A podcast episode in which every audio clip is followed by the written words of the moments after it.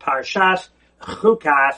Zois Chukas HaTorah, of course, referring to Parah Adumah, and the, the Chok is that anomaly that on one hand it's Metayer to Mayan, but at the same time it's Metame to Hagen. Points out Ramosha doesn't say Zos Chukas Parah Adumah.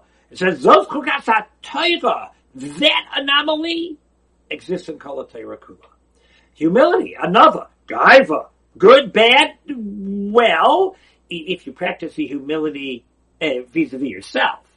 But when it comes to your friend, you're a Balgaiva covered, and you appreciate covered to make sure that he has all the covered he can, that's good. But if you do it the other way around, and you do the covered vis-a-vis yourself, and the he should be more humble vis-a-vis the other fellow, then you were just uh, tahiv.